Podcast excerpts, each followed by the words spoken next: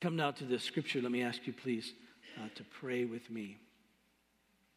Father in heaven, I pray now that you would uh, enable us to see that which is true, that which you've done, and it would be impressed upon our minds and hearts uh, so that we would know that you're God. And we pray this in Jesus' name. Amen. Turn, please, to 1 Kings in chapter 18. 1 Kings chapter 18, please.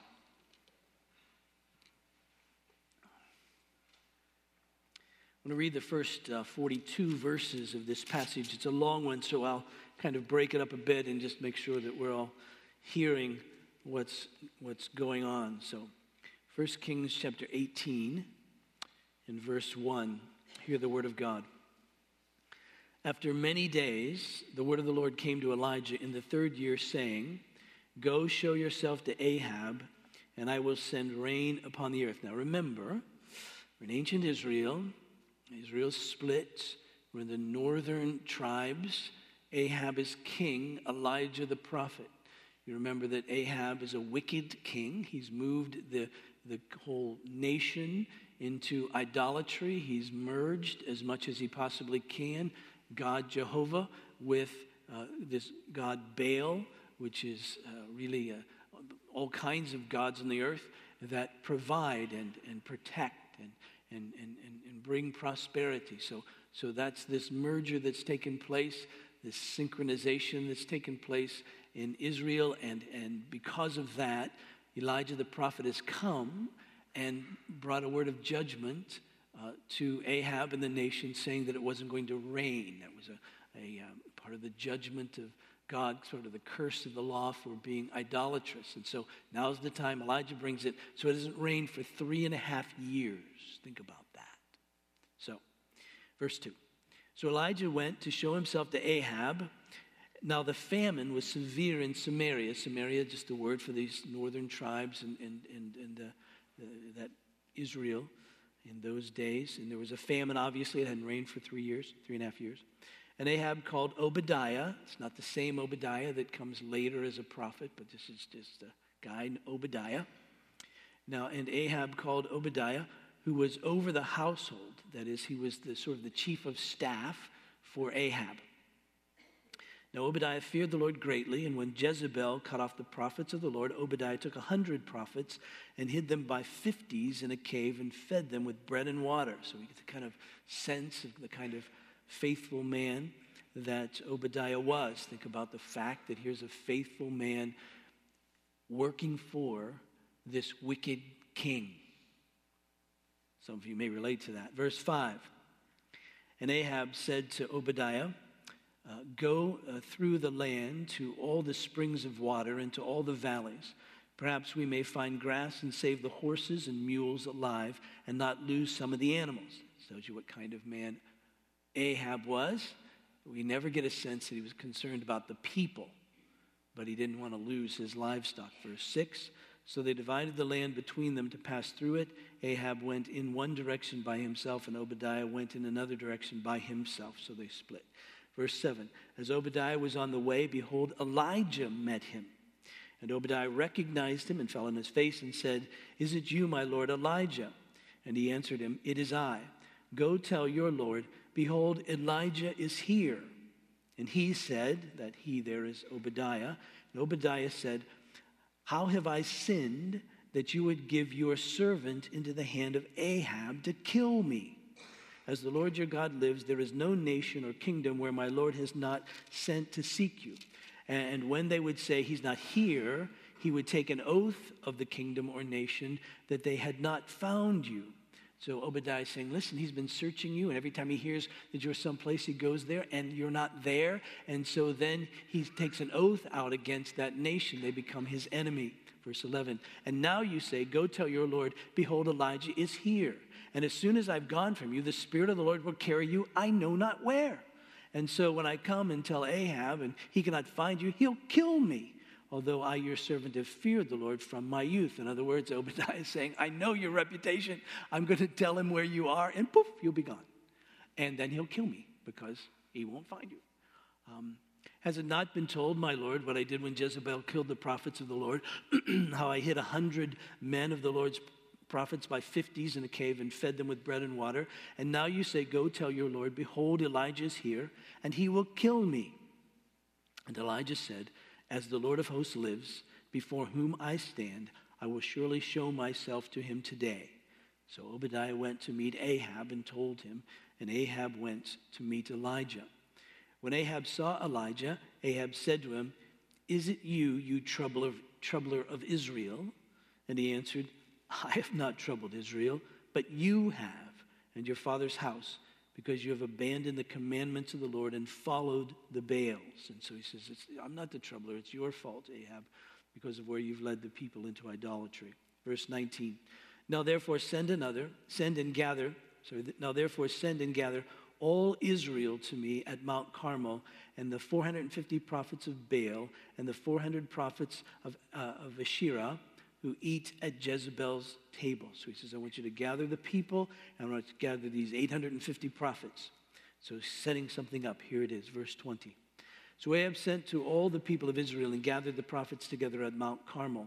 And Elijah came near to all the people and said, How long will you go limping between two different opinions? If the Lord is God, follow him. But if Baal, then follow him. So this is the, this is the whole setup. He's saying, who are we going to follow here? That's been the message really through the Old Testament up until this point. Who are we going to follow, God or not? And the people didn't answer him a word.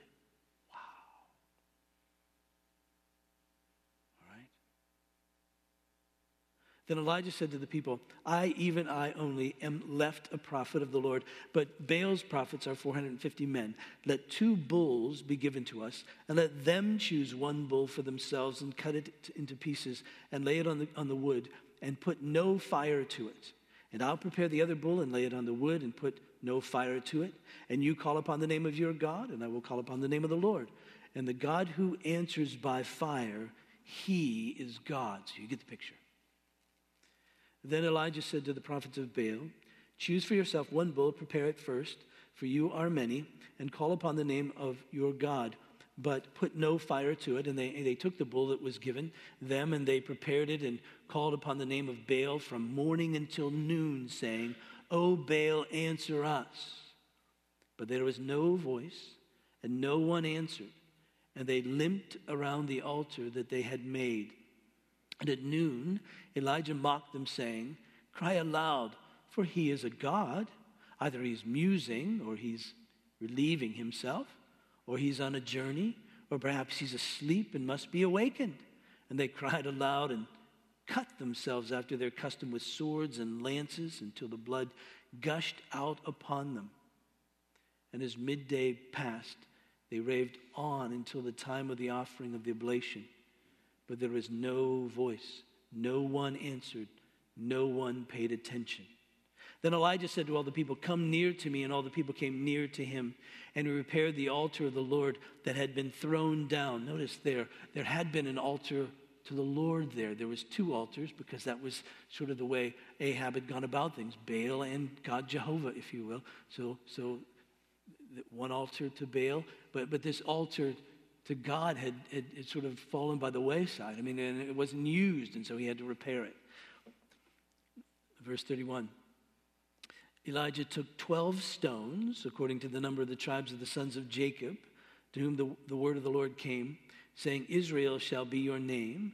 And with the stones he built an altar in the name of the Lord, and he made a trench about the altar as great as would contain two seahs of seed. So you just imagine this trench around it a bit of a moat. And he put the wood in order and cut the bull in pieces and laid it on the wood. And he said, Fill four jars with water and pour it on the offering and on the wood. And he said, Do it a second time. And they did it a second time. And he said, Do it a third time. And they did it a third time. And the water ran around the altar and filled the trench also with water. You may wonder where they would get the water during a famine and during a drought. Well, they were right next to the Mediterranean Sea, so no doubt they were able to get it from there. Verse 36.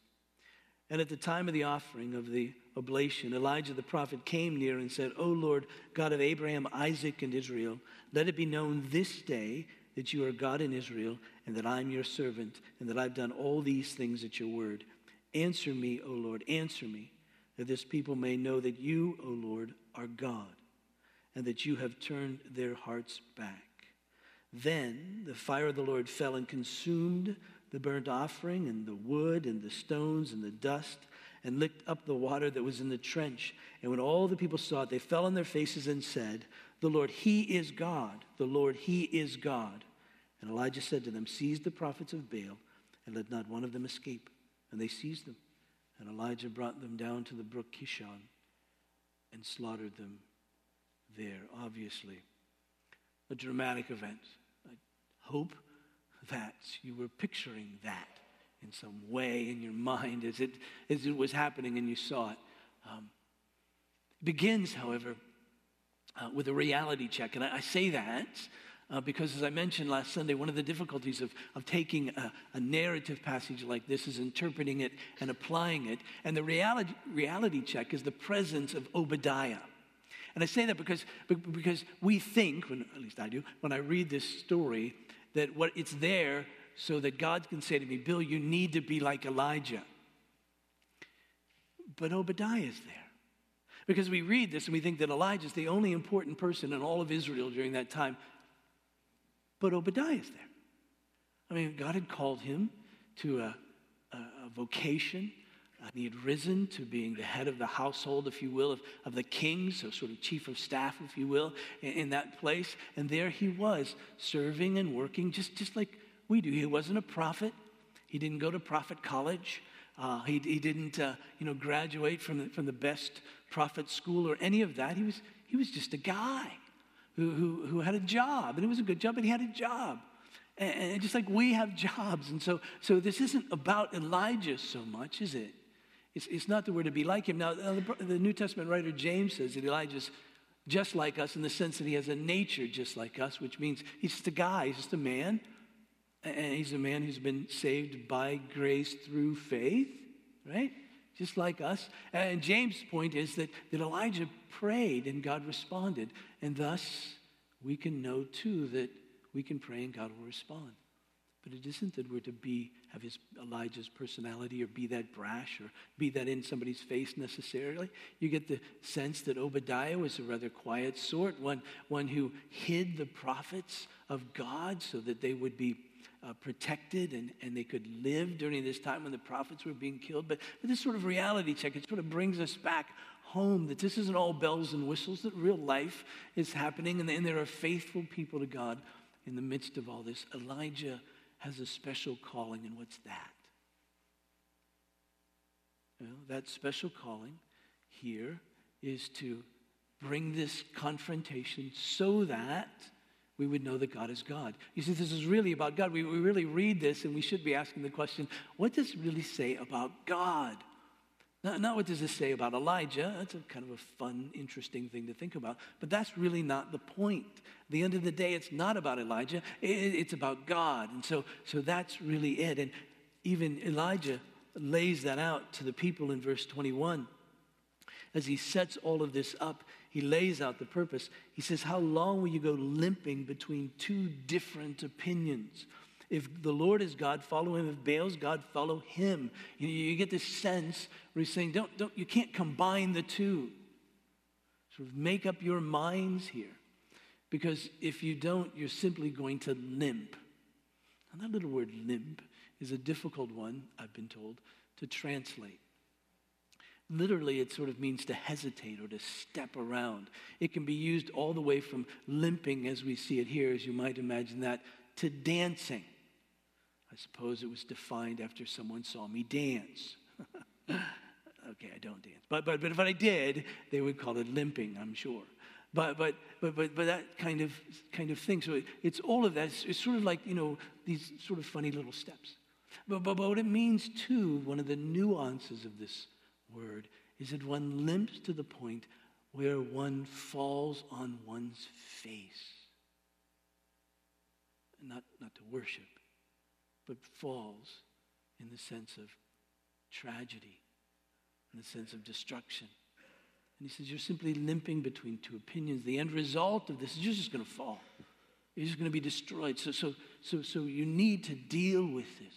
There is to be no neutrality here, right? And, and we see this that God reveals himself so that we would know that he is God. He, he reveals himself through creation, that we would know that, he's, that he really is God. But we miss that point. You know, the scripture says that we suppress this truth because of our own unrighteousness. And so he not only gives us this, this natural or what we call general revelation through, through creation, but he also gives us a special revelation through the written word and ultimately through the coming of Jesus. And this special revelation interprets all of that for us and says, this is what that means. This is how you're to understand creation. God did this. And because God did this, therefore he owns us. And because he owns us, we're to submit to him. But, but he's gracious and kind, and, and, and, and, and thus we're to submit to him with great joy. See, he's the one we're to follow, as we've mentioned before. He's the one who, who really gives us purpose in life. He defines us, he directs us. And, and if we follow his the definition of our lives and his direction, it, it, it should be our delight, you see. That's the really joy of our heart. That, that's really what grips us. That should captivate us. And so even as he then then takes Abraham and he builds this nation, he does it so that they'll know and be able to communicate to the world that they'll know that God is God. I read this morning during our uh, time prior to our confession, to lead into our time of confession, this passage from Deuteronomy chapter 4. And, and again, as, as, as, Moses summarizes all that's taken place and then gives a, a sort of a preview of what's coming, uh, he, he lays it out. Why did all this happen? And he says, Has anybody ever had a God like this? Has anybody have a God who creates? Anybody have, have a God who then takes one nation out of another nation and delivers them and saves them out of that and redeems them? Anybody ever seen anything like that at all? Uh, notice how he puts it. Verse 35 To you it was shown that you might know that the Lord is God. There's no other besides him. That's the point of it. He meets them at Sinai. And he says, I'm the Lord your God who brought you out of the land of Egypt. Thus, have no other gods before me. I'm God, you see. What other God could do that? Um, over and over, he, he, he, he teaches them who he is. The whole Red Sea thing, right? Prior to that, the whole deliverance from Egypt thing. That shows that I'm God. Every one of those plagues shows that I'm God. There isn't another God in Egypt. I'm God. Don't worship the Nile. Nile. Don't worship the frogs. Don't, don't worship all of that. I'm God. Don't worship your firstborn. I'm God. At each turn. And, and so that you can know that and, and then that you'll, you'll follow, you'll follow me. And so here we have it again. He, he's saying, listen, don't limp between two opinions. I want you to know that God is God. Follow him. That's what this is all about. This, this incident is to be burned in our minds so that when we doubt, if we doubt, when we doubt, we're to think, no, no, no, no, no. This happened. This is real. God did this. Think about it. Let it play in your head over and over again. But that's the purpose of it. It's the purpose of it for that people at that time to know this. For the exiles who are reading this, these people have been exiled and they're wondering if they're ever going to get back to Jerusalem. Well, this is who your God is. Trust Him. For us, this is who God really is grip it in your mind. This isn't, you know, we, we love to take our children and they, they color pictures, you know, of, of this incident. And, and it's wonderful. And they should do that. Why? To help imprint it on their minds. Isn't a children's story, thus just for children. It's real. We want our kids to know it, so that's how they relate to it. How do we relate to it? We think about it. We allow it to be impressed upon our minds. So, so this is the situation that, that he lays out for us. He says, don't just limp between these, these two opinions, because you see that the realization that God is God dealing with that is huge. It's just huge because you see, once we come to grips with the fact that God is God, or as we would put it, Jesus is Lord, then it messes with everything. It's just one of those facts that messes with everything in our lives. For instance, if you find out that somebody else has cancer, you can ignore it. But you know, if you find out you have cancer, it messes with you. Can't ignore that, right? You find out that there's a tornado that hit over here. Well, well you can ignore that. But when that tornado comes down your street, it messes with you. You can't ignore that. You can find out that somebody else is in love with someone. But when you're in love, it messes with you. You can't ignore that. Is the reality to you. And when we find out that God is God, that really is God, and God is God, and what He's like, it messes with us. It, it, it shakes us to the very core of our being. Because we realize that if God is God, if there is God and God, this God is God, then, then, then it, it gets right at the core of who we are. Once we recognize that, we ask this God, who am I? You made me. Who am I? How am I to live? What am I responsible for? What are the consequences of not following you? What are the blessings of following you? What does all of this really mean? You see, it gets right down to it because at our very guts, all of us, Christians or not, all of us are worshipers. We're all worshipers. There's always something out there that tells us who we are. It might come from our insides, it might come from out of us. There's always that which says, This is who you are. This is how you're to live. This is what life really is. And you see, as we embrace that, as we follow that, as we believe that, and that's what we worship. That's God to us. So, as we said before, however you want to delineate these things, whether it's our possessions that, that give us joy, that we live for, that we that we order our lives around, or whether it's prestige, or whether it's power and control, or whether it's our own passions, whatever that happens to be, all of the above in some measure, I'm sure. We're so easily attracted to these things. They're so easily led by them. So easily we allow them to define us and direct us. And we think that if we don't have them, if that's not true for us, then there's, there's really no sense of life at all. See? We all worship. This incident takes place. as all the other incidents in the life of ancient Israel and all that comes to us. God is saying, I'm God. I'm God. Follow me. I'm God. Believe me. You see, I'm God. Find your delight in the things that delight me. Find your, your joy in me, in knowing me. And so this incident uh, comes about for us. The challenge, it's an interesting challenge. It's all set up in Baal's favor. I mean, just, just as naturally speaking, as we look at it, first and foremost, you know, the, they, they have way more prophets. They have 850 prophets, we have Elijah. They have the king, we don't have anybody.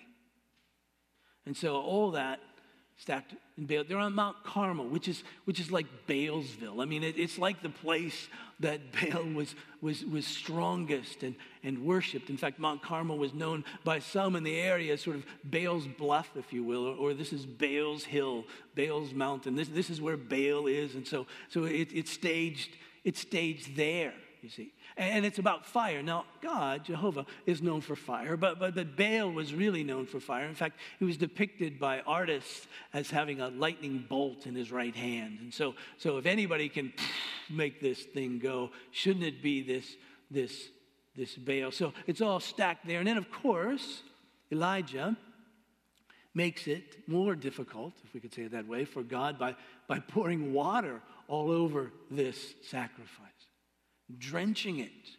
And, and it's clear, not one time, not two, but three times. And so, so the runoff fills this little moat around it and all of that. So you get the picture here of it's all set up in Baal's favor. If Baal can do it, then, then. But notice what happens. The people begin to, to pray to Baal to, to make it rain. You say, well, why didn't? Why didn't Elijah just stand up and pray and say, let it rain? And have the rains come. Wouldn't that have solved the whole problem? Wouldn't they have said, God is God? You know us. There would have been some in the crowd that have said, Ha, way to go, Baal. It's raining. We've been praying for three and a half years for this. Oh, it finally happened. They would have ignored Elijah all altogether. Uh, so somehow Baal had to be exposed. It doesn't always happen, you see. God doesn't always intrude in time for us to see this moment. He did intrude at that moment and said, Look, this is who I am. I'm going to expose all of these idols in their life and in yours. And I'm going to show you that they're nothing. They're no thing at all. So, of course, they, be, they began to pray. And, uh, and, and, and they went from morning until noon saying, Oh, Baal, answer us. But there was no voice, no one answered. And then, playing on this word, um, and they limped around the altar. If you have an NIV, it says they danced around the altar. That's the nuance here. That's what we're getting. But, but, but since it's the same word, we get a, a different sense. They're limping here, dancing, yes, trying to get Baal to do stuff. But we know that really they're just sort of falling over each other. They're falling on their face. Nothing is really happening here. And they limped around the altar that they had made. And at noon, Elijah mocked them, saying, cry aloud, for he is a God. Come on, just keep after it, just maybe louder. See, maybe if you go louder, he'll, he'll hear you. And then he said, either he's musing, that he's, he's thinking about something else, he has something more important on his mind right now. Just keep after him, you know, you'll get him in a minute. Or he's relieving himself, and you say, Really? That's what he said. Except a little more dramatic than we have it in the English, but don't go there at the minute. Uh, or he's on a journey that he's somewhere else and he, you know, he's just, he's just gone for a minute. He'll be, you know, he'll be back later.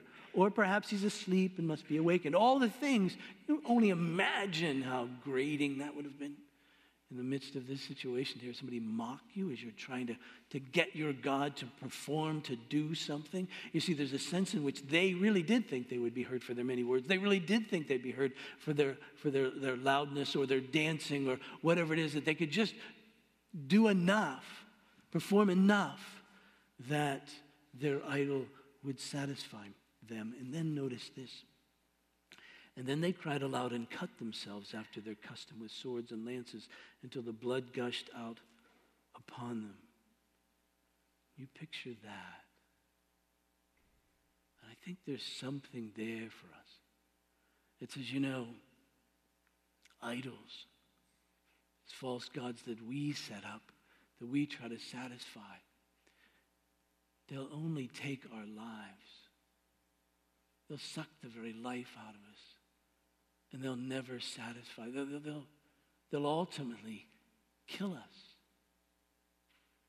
If we seek after these things and, and we believe that they're going to satisfy us, they won't.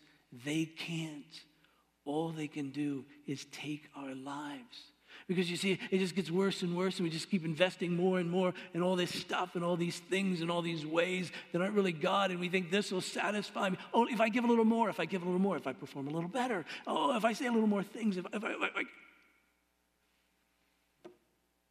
This never does, you see. And we limp and we fall, and they destroy us, you see.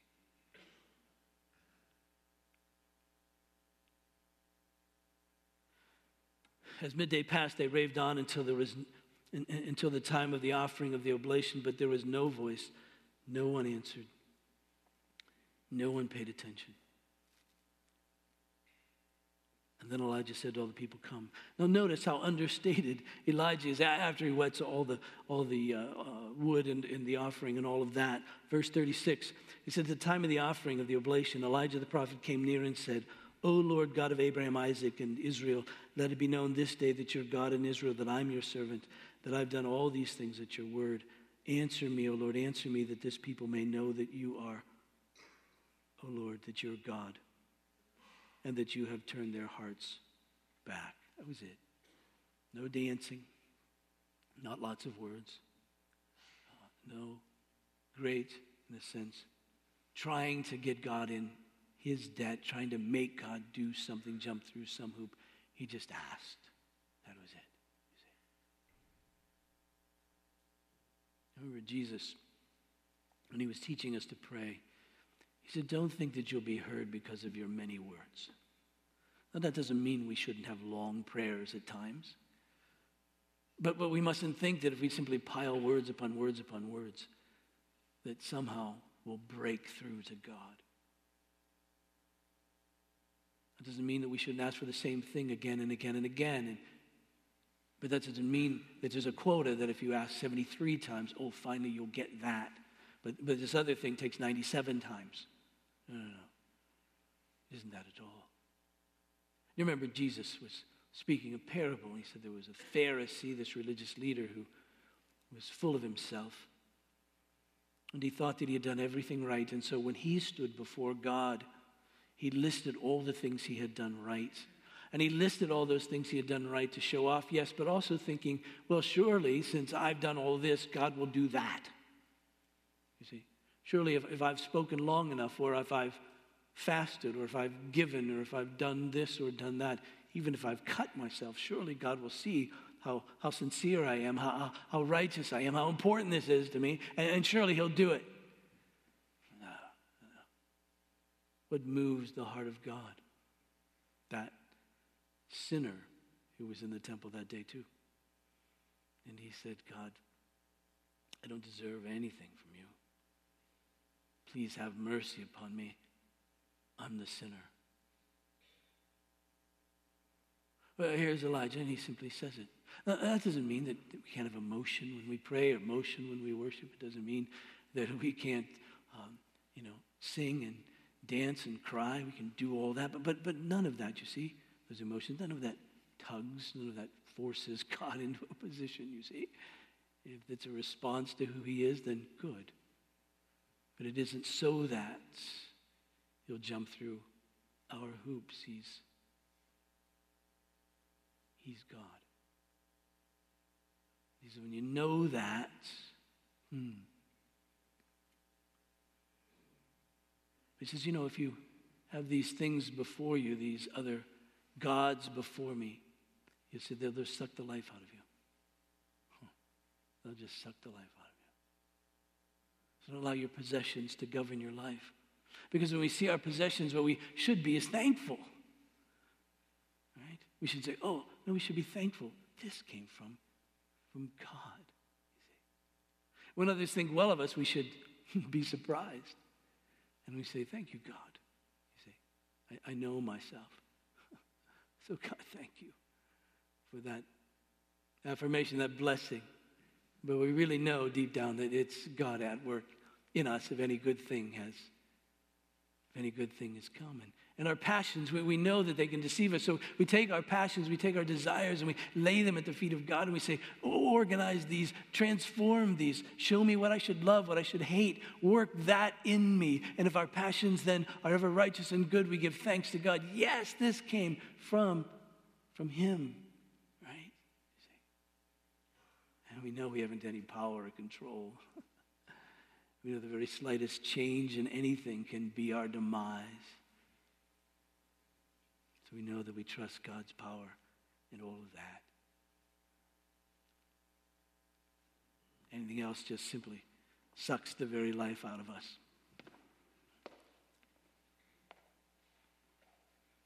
This story that took place, this incident that took place, that's recorded in First Kings at Mount Carmel, we, we know, wow, what a dramatic event. Here it was, this, these prophets of Baal and this God Baal uh, all of that completely humiliated in the very presence of God. And thus the people could say, Oh, yes, we get it now. God, you are God, and, and, and we'll turn towards you, we'll trust, we'll believe you. And, and yet, they still fell away. But, but, but here we have an event that takes place in history where all of our idols, the God of this world, Satan himself is utterly humiliated, put to shame, as the scripture says. Uh, he, it's all set up, in a sense, for Satan to win. Everybody runs from Jesus. Even his best friends deny him. There he is alone. Everything stacked against Jesus. Everybody believes that which is even untrue about him, and, and thus he comes to be beaten and killed. But you see, it's in the midst of that moment, in the midst of that event, that the evil one is, is put to shame. He's destroyed. And God comes to us and says, don't limp between two positions. Don't trust any other. If you thought what happened on Mount Carmel was dramatic, you should have seen what happened on Calvary. That was the drama of God. He crushed his own son. And you see, God, being God, graciously doesn't demand our blood. He says, No, no, no, I'll give mine. I'll slash my son. I'll take his life that you may live. Trust me. The night that Jesus was betrayed, he took bread after giving thanks. He gave it to his disciples and he said, This is my body, which is for you. Do this in remembrance of me. In the same way, he took the cup.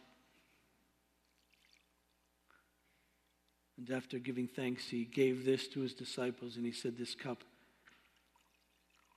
is the new covenant in my blood shed for many for the forgiveness of sins. Do this in remembrance of me. The apostle adds, As often as we eat of this bread and drink of this cup, we proclaim the Lord's death until he comes. What are we proclaiming? that he's Lord and there is no other. You know, the question that's put before us is Is there any God, small g, is there any God that can really save you? Is there any God that can reconcile you to himself? Is there any God that really cares? We can give ourselves for all of these things, and they can answer back nothing ultimately. They can't save us. Why? Because this is what it takes. This is our sin. This one Christ who dies, raised that we might have life. And so you see, at this moment, we're to gaze from, move from Mount Carmel to the cross and say, wow. Right? Wow. The Lord is God. There is no other, and we'll follow him. Let's pray. Father in heaven, I pray for me and for us. That we really would understand this, we really would see it, we really would believe it, God. That you're God, that there is no other, that there isn't anyone, anything to whom, to which we could look in whom, of which we can trust, that can deal with our real need, which is to be forgiven our sins. None of our possessions would, could die for us. We have to die for them.